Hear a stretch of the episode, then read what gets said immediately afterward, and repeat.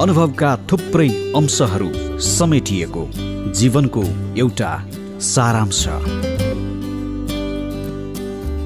तपाईँको जीवनमा तपाईँले भोग्नुभएका अनुभवहरूको सारांश। क्यापिटल मिडिया ग्रुपको प्रस्तुति कार्यक्रम सारांश।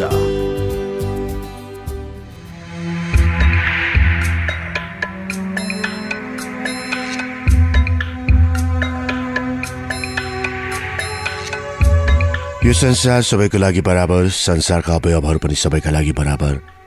बराबर संसारमा बाँच्ने हामी सबैको आयाम पनि बराबर। यही संसारको अंश हामी हाम्रो जीवनको उतार चढाव पनि बराबर। बाँच्ने हामी सबैको आयाम पनि बराबर। हामी सबैको जीवनको सारांश पनि बराबर। नमस्कार अनि स्वागत छ कार्यक्रम सारांशको पर्खामा रहनुभएका आदरणीय श्रोता। निरन्तर चल्ने हाम्रो जीवनको विविध पक्ष समेटेको यात्राको सारांश लिएर उपस्थित छु म प्रविष्ट। सुन्दै हुनुहुन्छ काठमाडौँमा केन्द्रीय radio studio capital FM ninety two point four megahertz पूर्वाञ्चलमा radio Sarangi one O one point three megahertz र त्यसै गरी पश्चिमाञ्चलमा radio Sarangi ninety three point eight megahertz अनि इन्टरनेटमा W W W dot CFM अनियर dot com र W W W dot radio Sarangi dot com online मार्फत संसारभर हामी छौँ एकैसाथ आजको सारांशको अंश हामीलाई प्राप्त भएको छ काठमाडौँबाट प्रेम पागल उदासीज्यूबाट उदासीको यो अन्तिम श्रृङ्खलाको सारांश प्रस्तुत गर्नु अघि आजको श्रृङ्खलाको सुरुवात गरौँ भक्तराजको यो आवरण गीतबाट। सकिन त्यो मिलनको म भित्र तिमी नै छाएर भाग्ने सकिन तिमीबाट टाढा यादमा तिम्रै अल्झिएर भुल्ने सकिन त्यो क्षण मिलनको मिलनको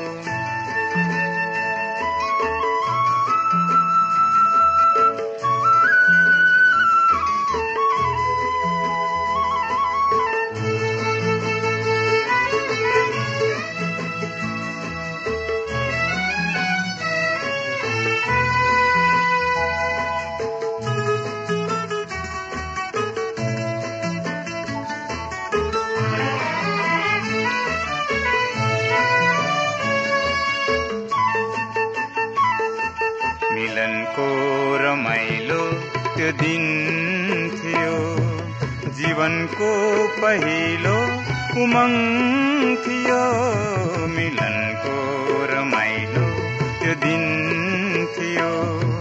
जीवनको पहिलो उमङ्ग थियो मिलन र उमङ्गको त्यो मिठो सपना यो छाती भरि रहिरह्यो। यो छाती भरि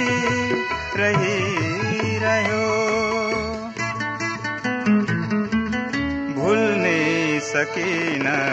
त्यो क्षण मिलनको म भित्र तिमी नै छाएर भाग्ने सकिन। तिमीबाट टाढा। यादमा तिम्रै अल्झिएर भुल्ने सकिन। त्यो क्षण मिलनको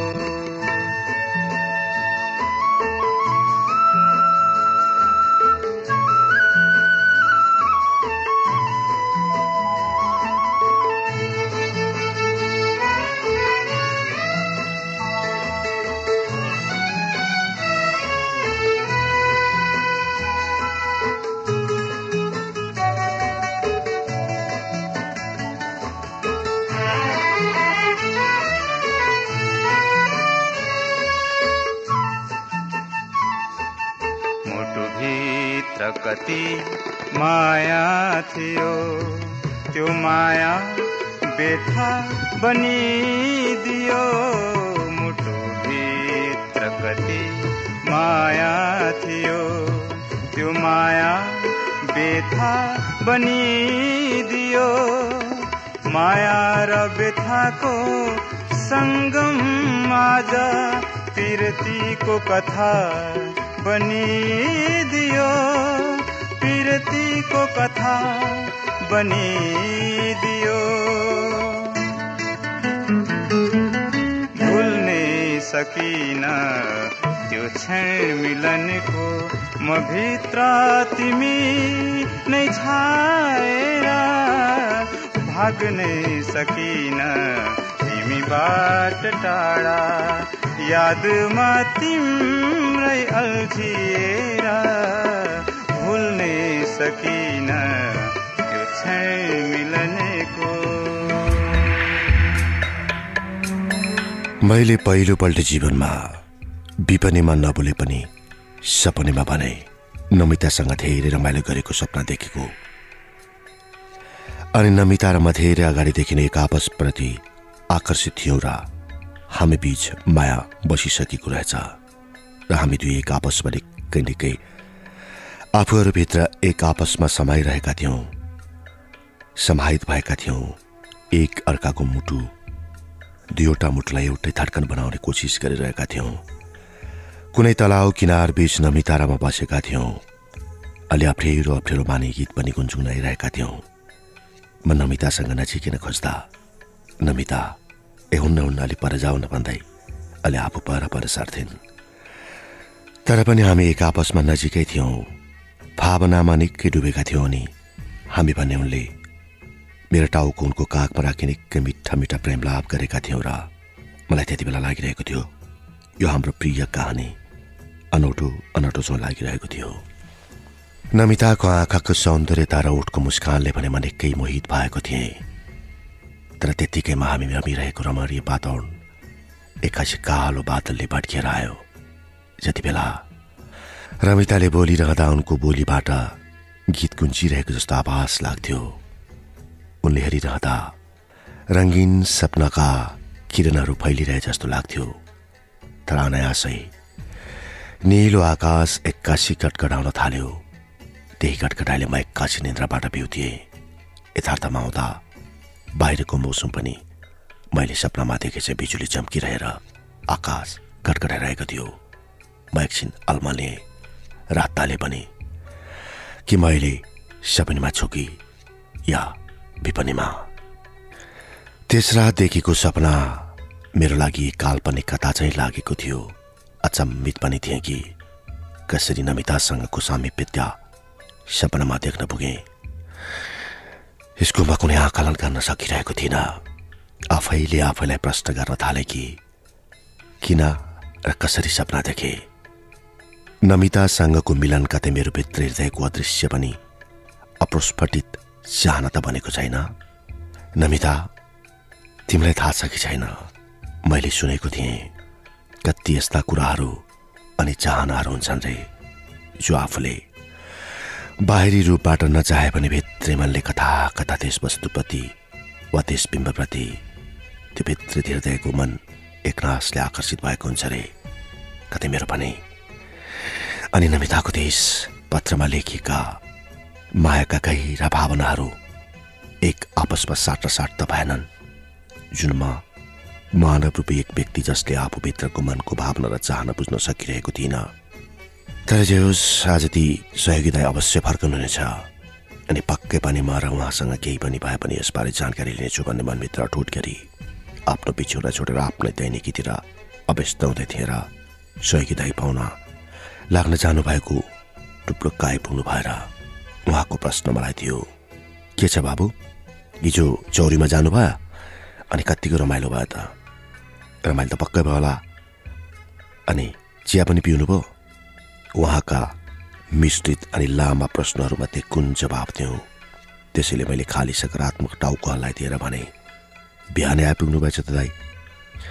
कहाँसम्म जानुभएको थियो? निकै हतारमा जानुभएको थियो नि। मैले पनि उहाँलाई प्रति प्रश्न गरेको थिएँ। उहाँको जवाब थियो अँ मेरो एकजना आफन्त बिरामी हुनुहुन्थ्यो। उहाँलाई भेट्न गएको धेरै दिनदेखि बिरामी हुनुहुन्थ्यो। अलिक साह्रो छ अरे भन्ने सुनेको थिएँ। धेरै अगाडिदेखि जान खोजेको। तर यहाँको कामको चटारोले भ्याइ नभए भएकोले जान सकेको थिइनँ।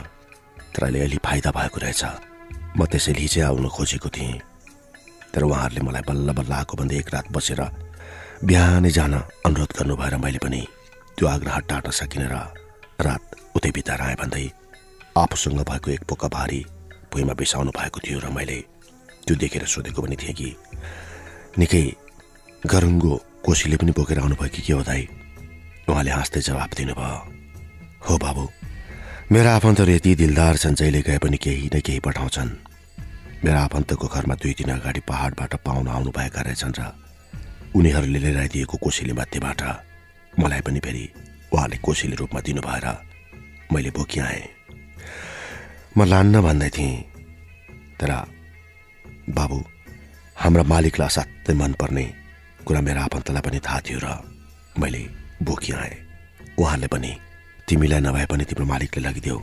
बिचरा उहाँलाई साह्रै मनपर्छ भन्दै एक बोका मलाई थमाइदिनु भयो म विवश पाएर बोकेर आएँ।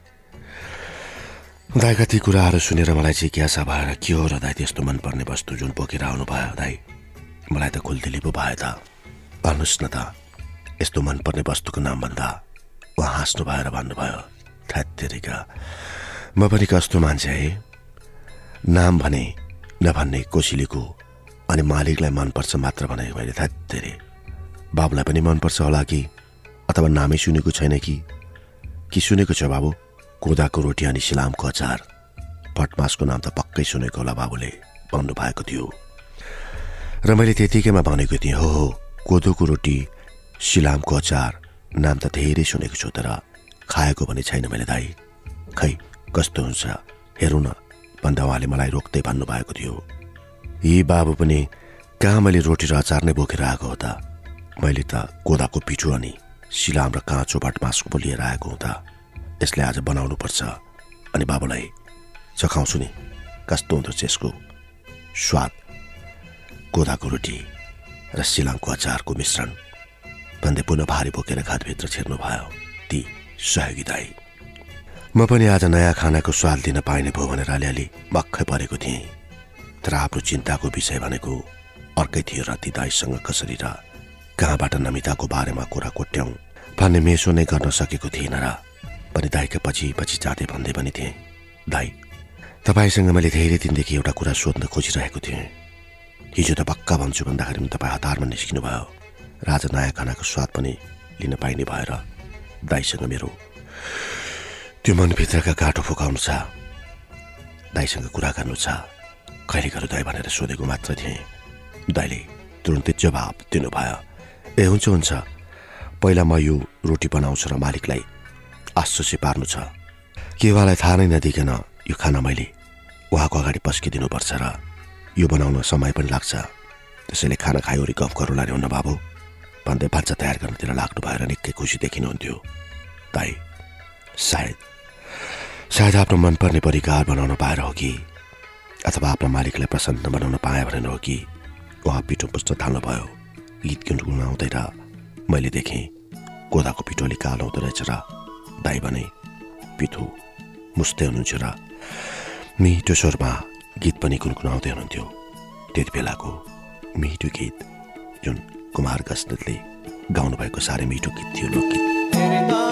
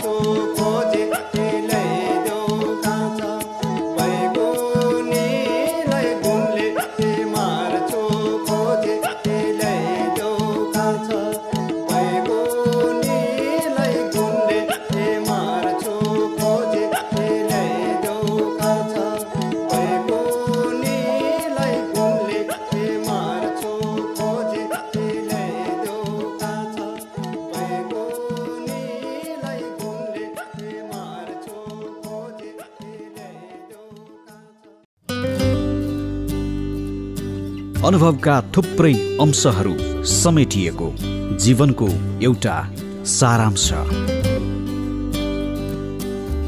तपाईँको जीवनमा तपाईँले भोग्नुभएका अनुभवहरूको सारांश। क्यापिटल मिडिया ग्रुपको प्रस्तुति कार्यक्रम सारांश।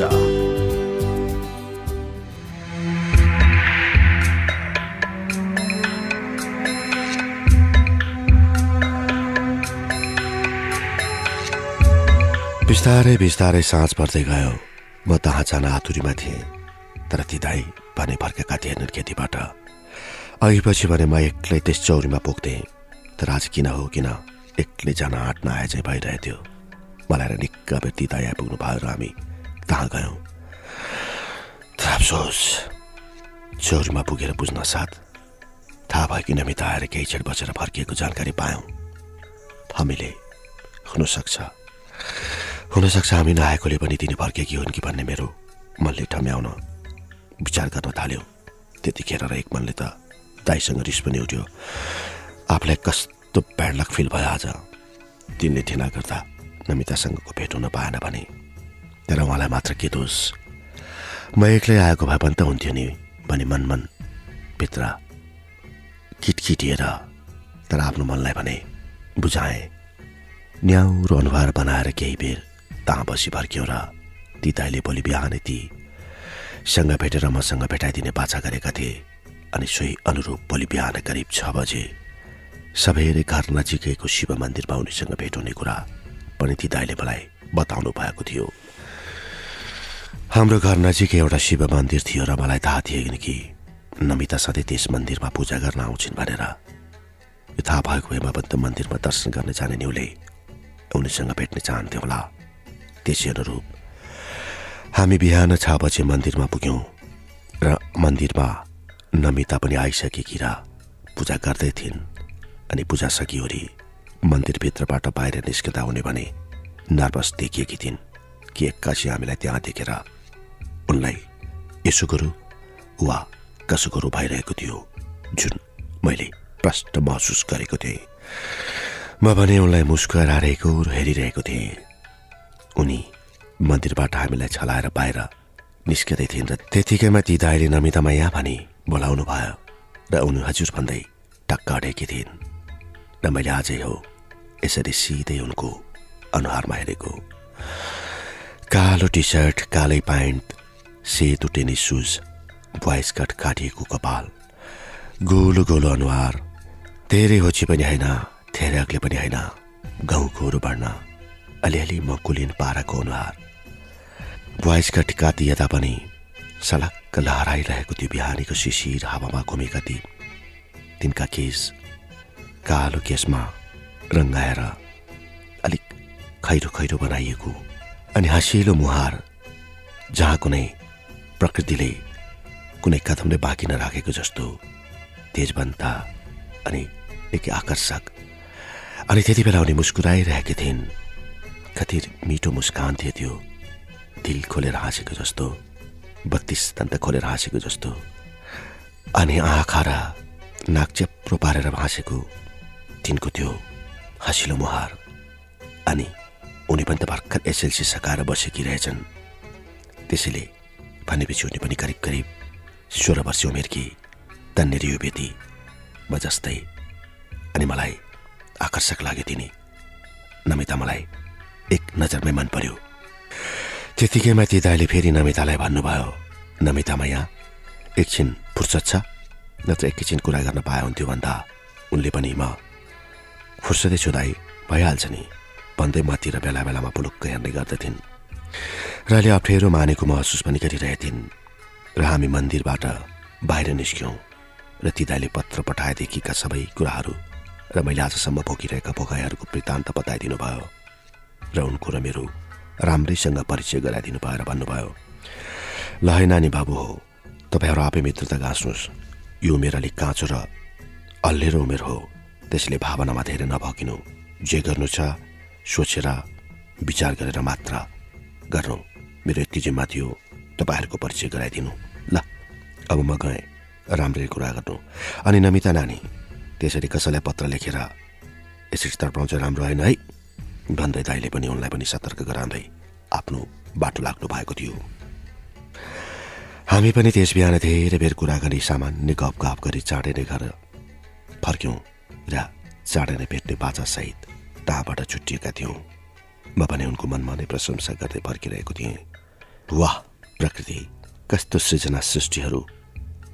सम्पूर्ण सृष्टिहरूमा त्यो एक उच्च स्तरीय कोटीको सृष्टिमा परेकी रहेछन् नमिता। साँच्चै कति सुन्दर हरेक।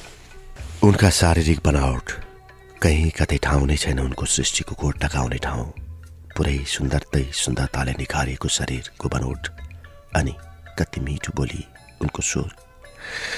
उनले बोल्दा साँच्चीकै गीत गुन्जिरहेको जस्तो लाग्यो। एउटा सुमधुर सङ्गीत जस्तो कति सुरिलो स्वर साँच्चै त्यसले गीत गाइन भने कस्तो होला है भने मनमा नै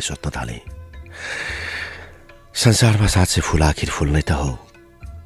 त्यसलाई झन् राम्रो बनाउँछु भनेर पछि थप शृङ्गार गर्नु पनि त छैन।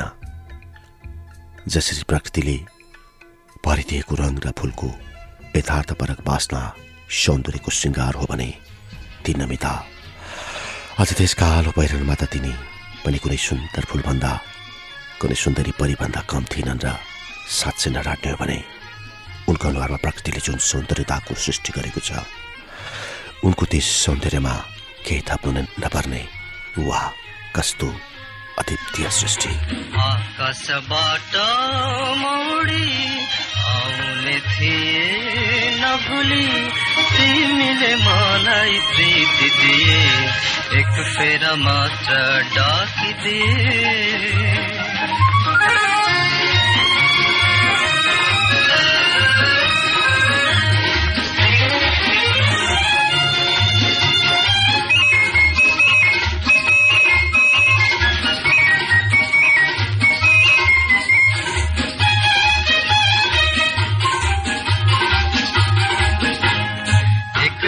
बना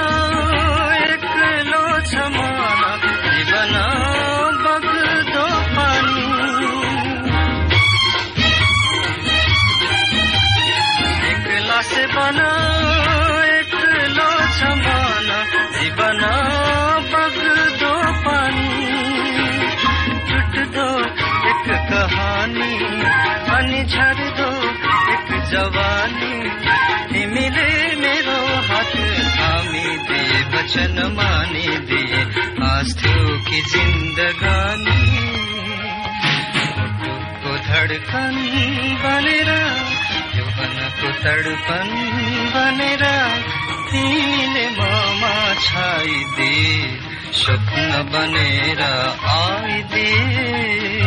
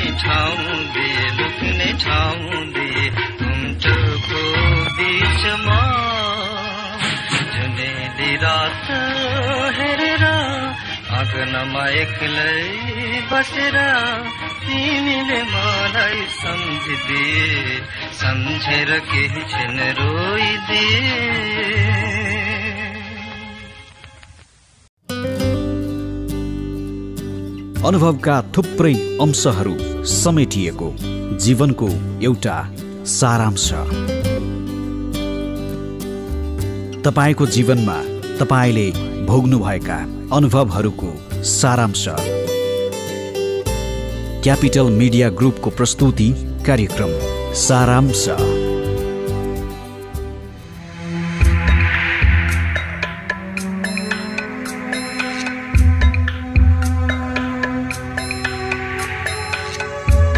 त्यस पहिलो भेटपछि हामी प्रत्येक साँझ भेट्न थाल्यौँ।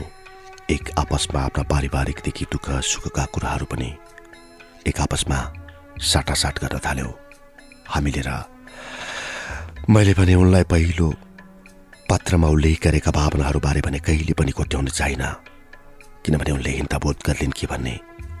अनि हामी बिच धेरै कुराहरू भए त्यसमा पनि हामी पढाएका पहिलो टोका पार गरेर आगामी दिनहरूको लागि अगाडि बढ्ने तर्खरमा थियौँ र हामी हाम्रा भविष्यका लक्ष्यको बारेमा बढी छलफल गर्ने गर्दथ्यौँ। एक दिन तिनले मलाई त्यही वरिपरिको रमणीय ठाउँ लगायत मन्दिरहरू घुमाइदिएर घुम्न जाने प्रस्ताव राखिन्। गर्मीका कारण निस्कन भने मन लागेको थिएन तर म तर म त्यहाँ आएको त्यतिका महिना भइसकेका थियो करिब करिब दुई बेना तर म भने कतै घुम्न गएको थिइनँ र त्यसैले मैले पनि जाने मन्जुरी दिएँ। त्यसै गरी एक दुई दिन हामी घुम्न गयौँ त्यहाँ।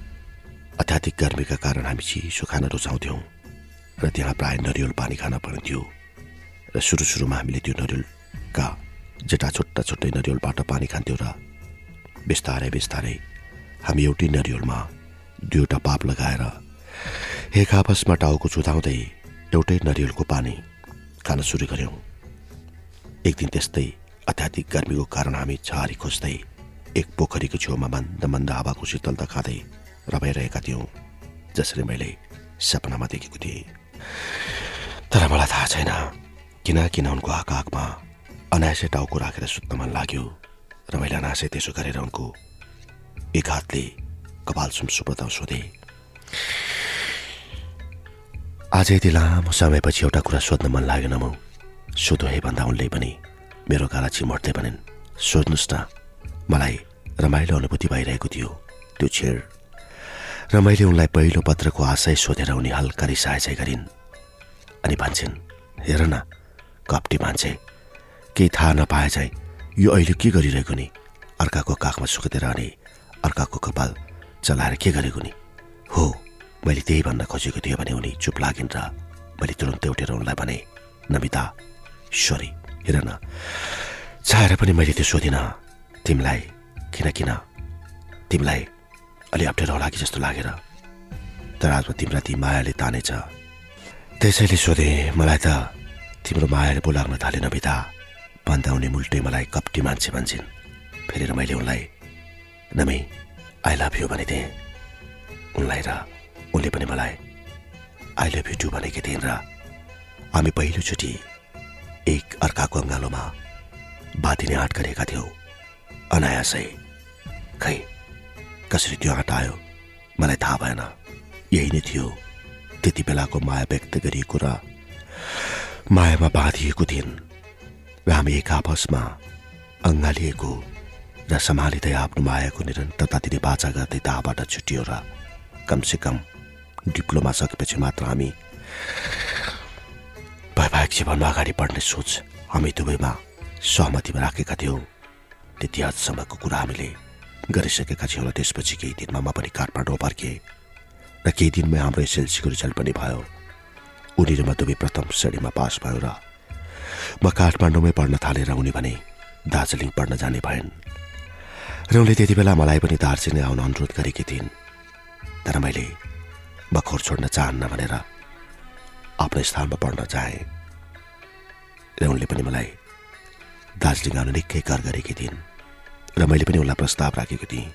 नमी तिमी काठमाडौँ आएर पढे कसो होला आउँदैन र? तर उनले पनि त्यो चाहिनन्। घरको इच्छा उनलाई दार्जिलिङमा पढाउने रहेछ।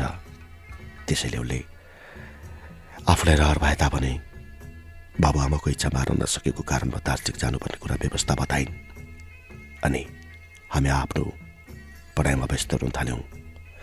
यतिन्जेलसम्म हाम्रो पत्रचारको निरन्तरता थियो। जब उनी दार्जिलिङ पढ्न गइन् बिस्तारै बिस्तारै उनको पत्र आउने क्रम ढिलो हुन थाल्यो। मैले सोचे हुनसक्छ पढाइमा व्यस्त भएर पनि होला। उनको पत्र आउन ढिला भयो होला भन्ने सोचे उनी अनेक बाना बनाउँदै र भन्थिन् पत्र लेख्न ढिला आउँदै जान्छ नरिसाउनु है। तर म भने अटुट रूपमै पत्र लेख्थेँ उनलाई।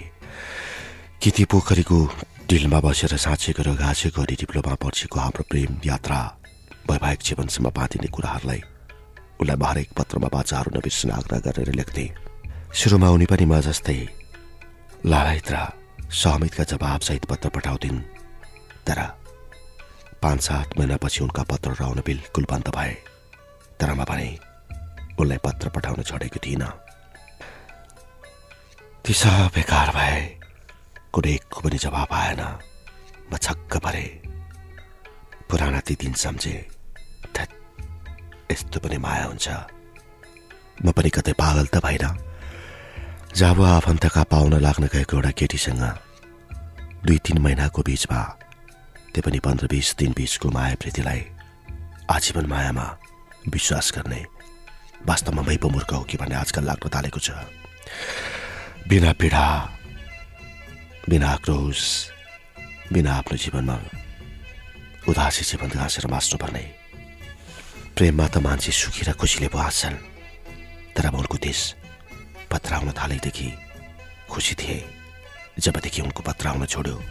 मैले आफ्नो जीवनमा उदासी टाइटल राखिदिएँ प्रेम उदासी। तर मैले तर मैले उसलाई कहिले कहिले बेला बेलामा नसम्झने होइन। नमिता कतै तिमीले पनि आज यो कथा क्याप्टन एफएम सुनिरहेकी भए सम्झ एउटा त तिमी अहिले आफ्नो जीवनमा रमिसकेकी होली। तर जे भए पनि तिमी मेरो हृदयमा कतै कतै कुनामा सधैँ रहिरहेकी छौ। तिम्रा जीवनहरू सलबलाउन् राम्रै हुन्। कुनै दिन भेट भयो भने कुरा गरौँला। त्यसैले त्यसैले उनको जवाब आउन छोडेपछि मैले पनि पुरा आँट गरेँ त्यसैलाई यसरी विश्वास गर्न नहुने रहेछ भन्ने प्रेममा मर्पाहात भएर जीवनको एउटा टाइटल राखे प्रेम पीडा उदासी तर तर नमित मात्र फेरि थिएनन् त किनकि म पनि त उनको होइन नमित मात्र मेरी थिएनन् उनले मलाई भन्न सक्छन् भने म मात्र के काम उनलाई फुल्नमा पनि सक्छु पनि त्यस दिनदेखि मैले पनि पत्र लेख्न त के उनको नामसम्म पनि नसम्झने कोसिस गर्दै उनलाई पत्र लेख्न बिल्कुल बंद गरिदिए अनि नमिता नाम नामकी त्यो युवतीलाई पनि चटक्कै बोलिदिए कि उनको माया त कागजको रङ्गी फुल जस्तो पो रहेछ धन्न जीवन। उदासी टाइटल। मेरो जीवनको एउटा उपहार।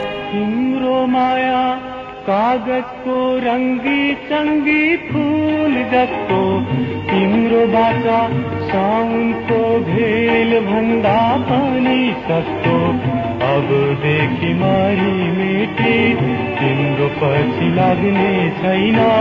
भगवानसँग फेरि तिमीलाई माग्नु छैन। तिमीलाई माग्नु छैन। अतीतमा फर्कने चाहना धेरैले पालेका हुन्छन् र जसले अतीतलाई भुलेर वर्तमानमा मात्र रमाउँछन् तिनको हातमा केवल वर्तमान मात्र हुन्छ। र जसले अतीतलाई भुल्दैनन् र भविष्य पनि साथै अगाल्छन् भन्ने विश्वासका साथ आजको सारांशबाट छुट्टिने समय भएको छ। यहाँको जीवनको सारांश लेखेर पठाउन नभुल्नुहोला यतिन्जेल सुनेर साथ दिनको यहाँलाई धेरै धेरै धन्यवाद। सारांश मार्फत आफ्ना अनुभव र पीडा पोख्नुहुने मित्र प्रेम पागल उदासीज्यूलाई धेरै धेरै धन्यवाद। त्यसै गरी यहाँहरूसम्म यो सारांश पुर्याउन सहयोग गर्नुहुने सिएमसीका सम्पूर्ण प्राविधिक मित्रहरू अनि कार्यक्रम उत्पादन सहयोगी विश्वराज विष्टज्यूलाई धन्यवाद भन्दै अर्को हप्ता सारांशको नयाँ श्रृङ्खलासहित उपस्थित हुने नै छौँ। यस सारांशको पुनर्प्रसारण बिहिबार दुई बजेको समाचारपछि हुने जानकारी गराउँदै त्यतिन्जेलसम्मका लागि हाँसी खुसी अनि सुखी रहनुहोस्। नमस्कार। तिम्रो साथ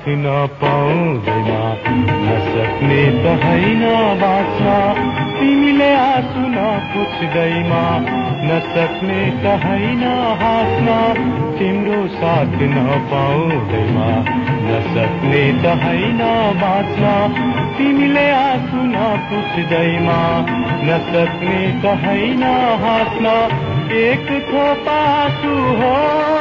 फेर गयो के भोरा एकैछिनको सपना धोखा भोट के भोरा। अबदेखि मरी मेटी तिम्रो पछि लाग्ने छैन। भगवानसँग फेरि तिमीलाई माग्नु छैन। तिमीलाई माग्नु छैन।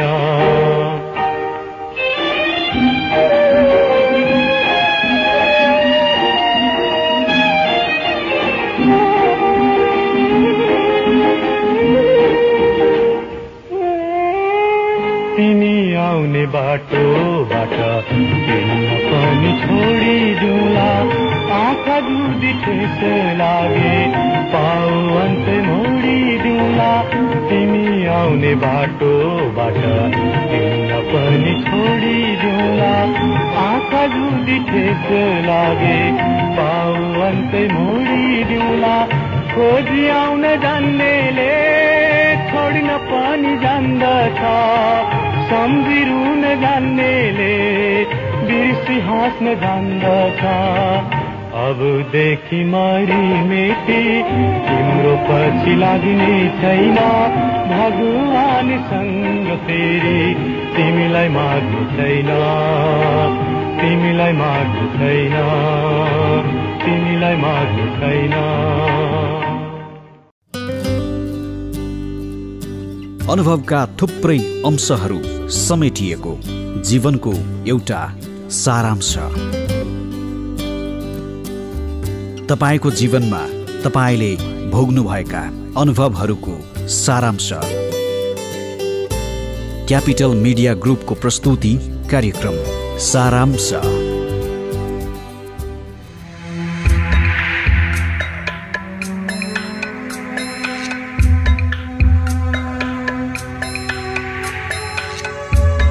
ती दाईको गीतले मलाई गीत चाहिरहेको कि क्या हो भन्ने पनि लाग्यो। तर मैले केही भनेन खाना खाइ वरि म ती दाईसँग बसेको थिएँ र मैले सोध्नुभन्दा पहिले नै दाईले ए अँ बाबु अघि बाबुले मसँग साँच्ची के गफ गर्नु छ भनेको होइन? के हो बाबु? मसँग गफ गर्नुपर्ने त्यस्तो ल भन्नुहोस्। अनि रोटी र अचार कस्तो लाग्यो भनेर सोध्नु भएर मैले एकदम मिठो हुँदो रहेछ त। मलाई त एकदम मन पर्यो दाई। भन्दा दाई दङ्ग पर हाँस्नु भएर भन्नु पायो किन मिठो नहोस् त बाबु? यो त हाम्रो नेपाली खाना पो हो त भन्दै। ए ल फेरि म त आफ्नै कुरामा पो लागेछु त। अँ बाबु के कुरो थियो त्यस्तो? मसँग गर्नुपर्ने भन्नुहोस् त भन्दा। बा अलि अलमा लिएँ। अनि हाटबाट आए पनि फेरि दाइले तुरुन्तै सोध्नु भयो के हो बाबु के भयो भन्नुहोस् न। किन हाटबाट आएको त्यस्तो। कतै हिजो साँझ भन्दै हुनुहुन्थ्यो मैले बिचमा रोकेर। होइन न दाई त्यस्तो केही होइन। कहाँबाट कुन प्रसङ्ग कसरी सुरु गरौँ? म अलि असमञ्जस्यमा परिरहेको थिएँ। म एउटा कुरा सोच्दैछु दाई। तपाईँलाई मलाई के जवाब दिनुहोला? है दाई भनेर उहाँ फेरि भन्नुहुन्छ। हे बाबु कति कुरा चपाइरहनु भएको? जिब्रो धेरै चबाउनुहुन्न क्या? लौ खुलस्त भन्नुहोस् मलाई। अलि हतार पनि छ भन्दा। मैले अब चाहिँ कहाँबाट सुरु गर्ने भन्ने मेसो नै पाउन सकिनँ।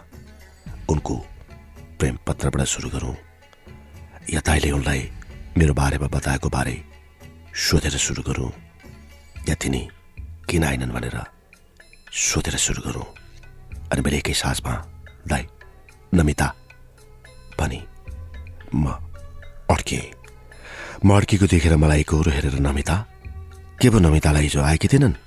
धेरै दिन भएको थियो तिनी नआए कि भन्नुहोस् त बाबु भन्दा मैले एकै सासमा आट गरेर सोधेँ दाई नमिताले तपाईँसँग मेरो बारे केही कुरा सोधेकी थिइन् भन्दा म लाजले भन्नुभयो अप्ठ्यारोले अलिक नजा चुकाएको थिएँ। र ती दाईले भने यसा केही गमेजरी केही सम्झन खोजेछ एकछिन खोद लिएर एकैछिनपछि उहाँले मलाई तुरन्त जवाब दिनुभयो ए हो त हेत्तेरी।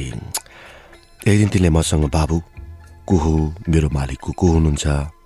त्यस्तै उहाँको घर कहाँ हो? यहाँ किनेर कति समयको लागि आउनुभएको भन्ने साधारण जानकारी लिएकी थिइन् र मैले बाबुको थाहा पाएसम्म सबै कुराहरू बताइदिएको थिएँ उनलाई छोटकरीमा तर यो कुरा म बाबुलाई भन्छु भन्दै थिएँ पुस्तकै बिर्सिएछु कामको चटारोमा थत्तेरिका भन्दै पुनः मलाई नै प्रति प्रश्न गर्नुभएको थियो कि तर मैले बाबुलाई भन्न बिर्सिएको थिएँ। तर बाबुलाई कसरी थाहा पायो भने सोध्नु भयो? र म भने पुनः तोधारमा परे कि? कसरी थाहा पाएँ भनौँ? बताएलाई नमिताले मलाई भने कि वा सोधेकी थिइन् भन्नुभयो उनको प्रेम पत्रको बारे भनौँ। अलमलियामा भने र एकछिन गम्न थाले दाइले नै पुनः सोध्नु भयो कि के भयो बाबु? कता हराउनु चाहिँ निकै तोलाएको छ नि। कतै?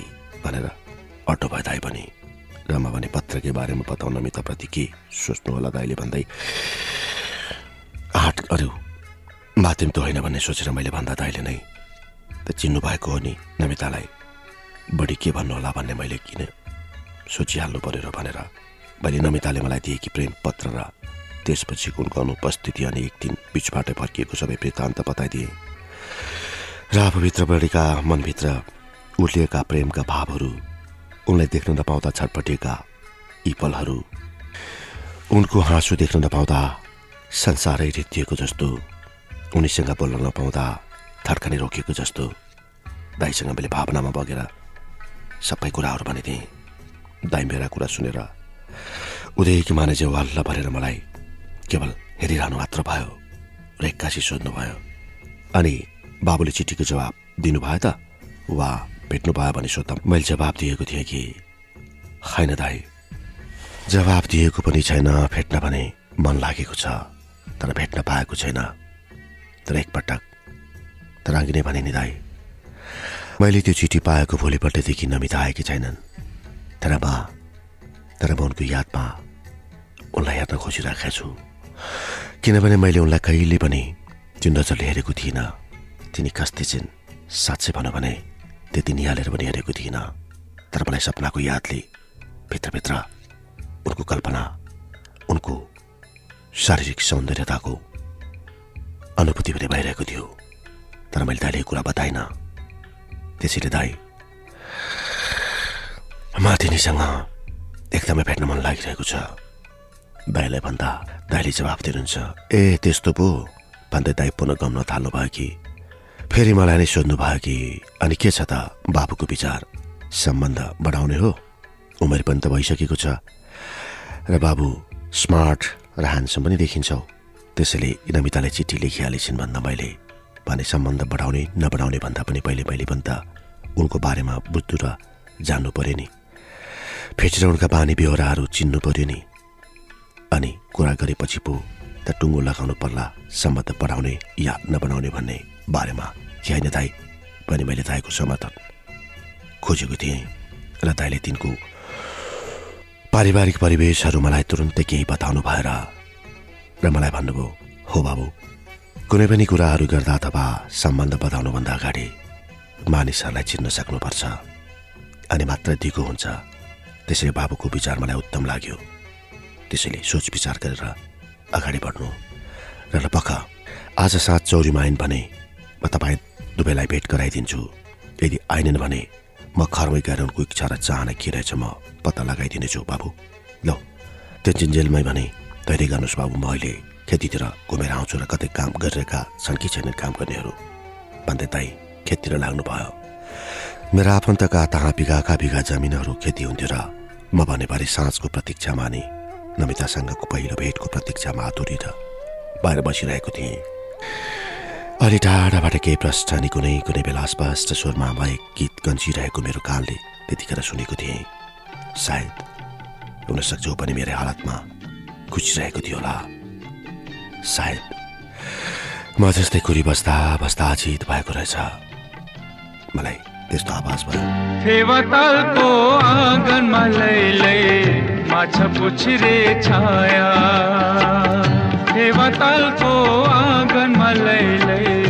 फेवातालको आँगनमा लैलै माछा पुछरे छाया। फेवातालको आँगनमा लैलै माछा पुछरे छाया जीवन मेरो सेती बगल बिना तिम्रो माया। जीवन मेरो सेती बगल बिना तिम्रो माया। फेवातालको आँगनमा लैलै माछा पुछरे छाया।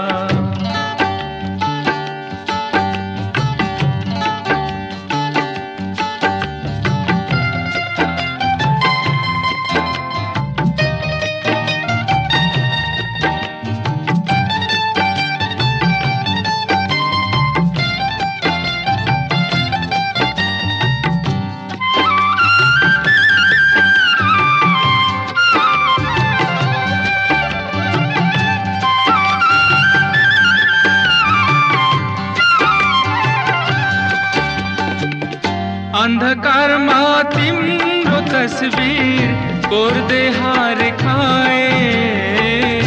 अन्धकारमा तिम्रो तस्बिर कोर्दै हार खाए। बगरको पर्खाइमा बिसौँ बहर गए। बगरको पर्खाइमा बिसौँ बहर गए।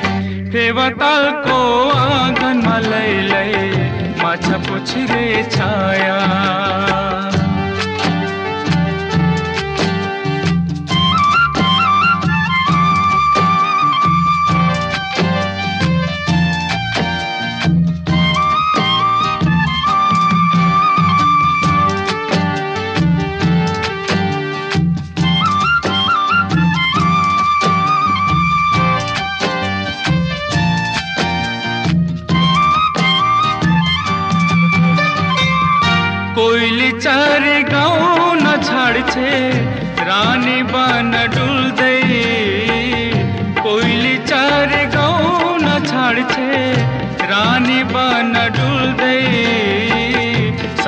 मेरो इन्द्रेणी बोक्छ विपनालाई भुल्दै हो।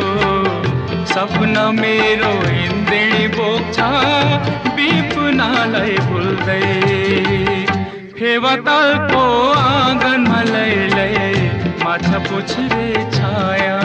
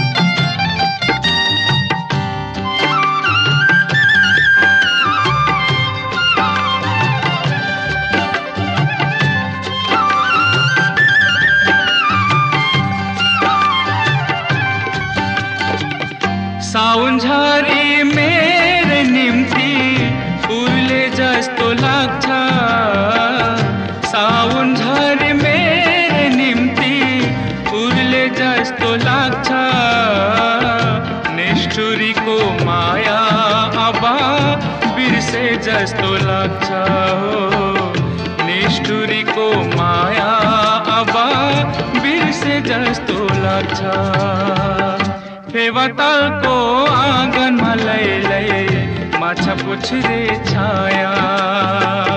फेवतालको आँगनमा लैलै माछा पुछरे छाया।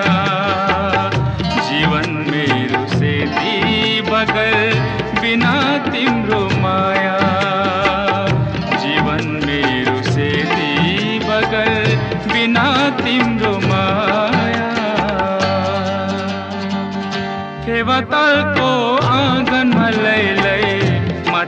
छाया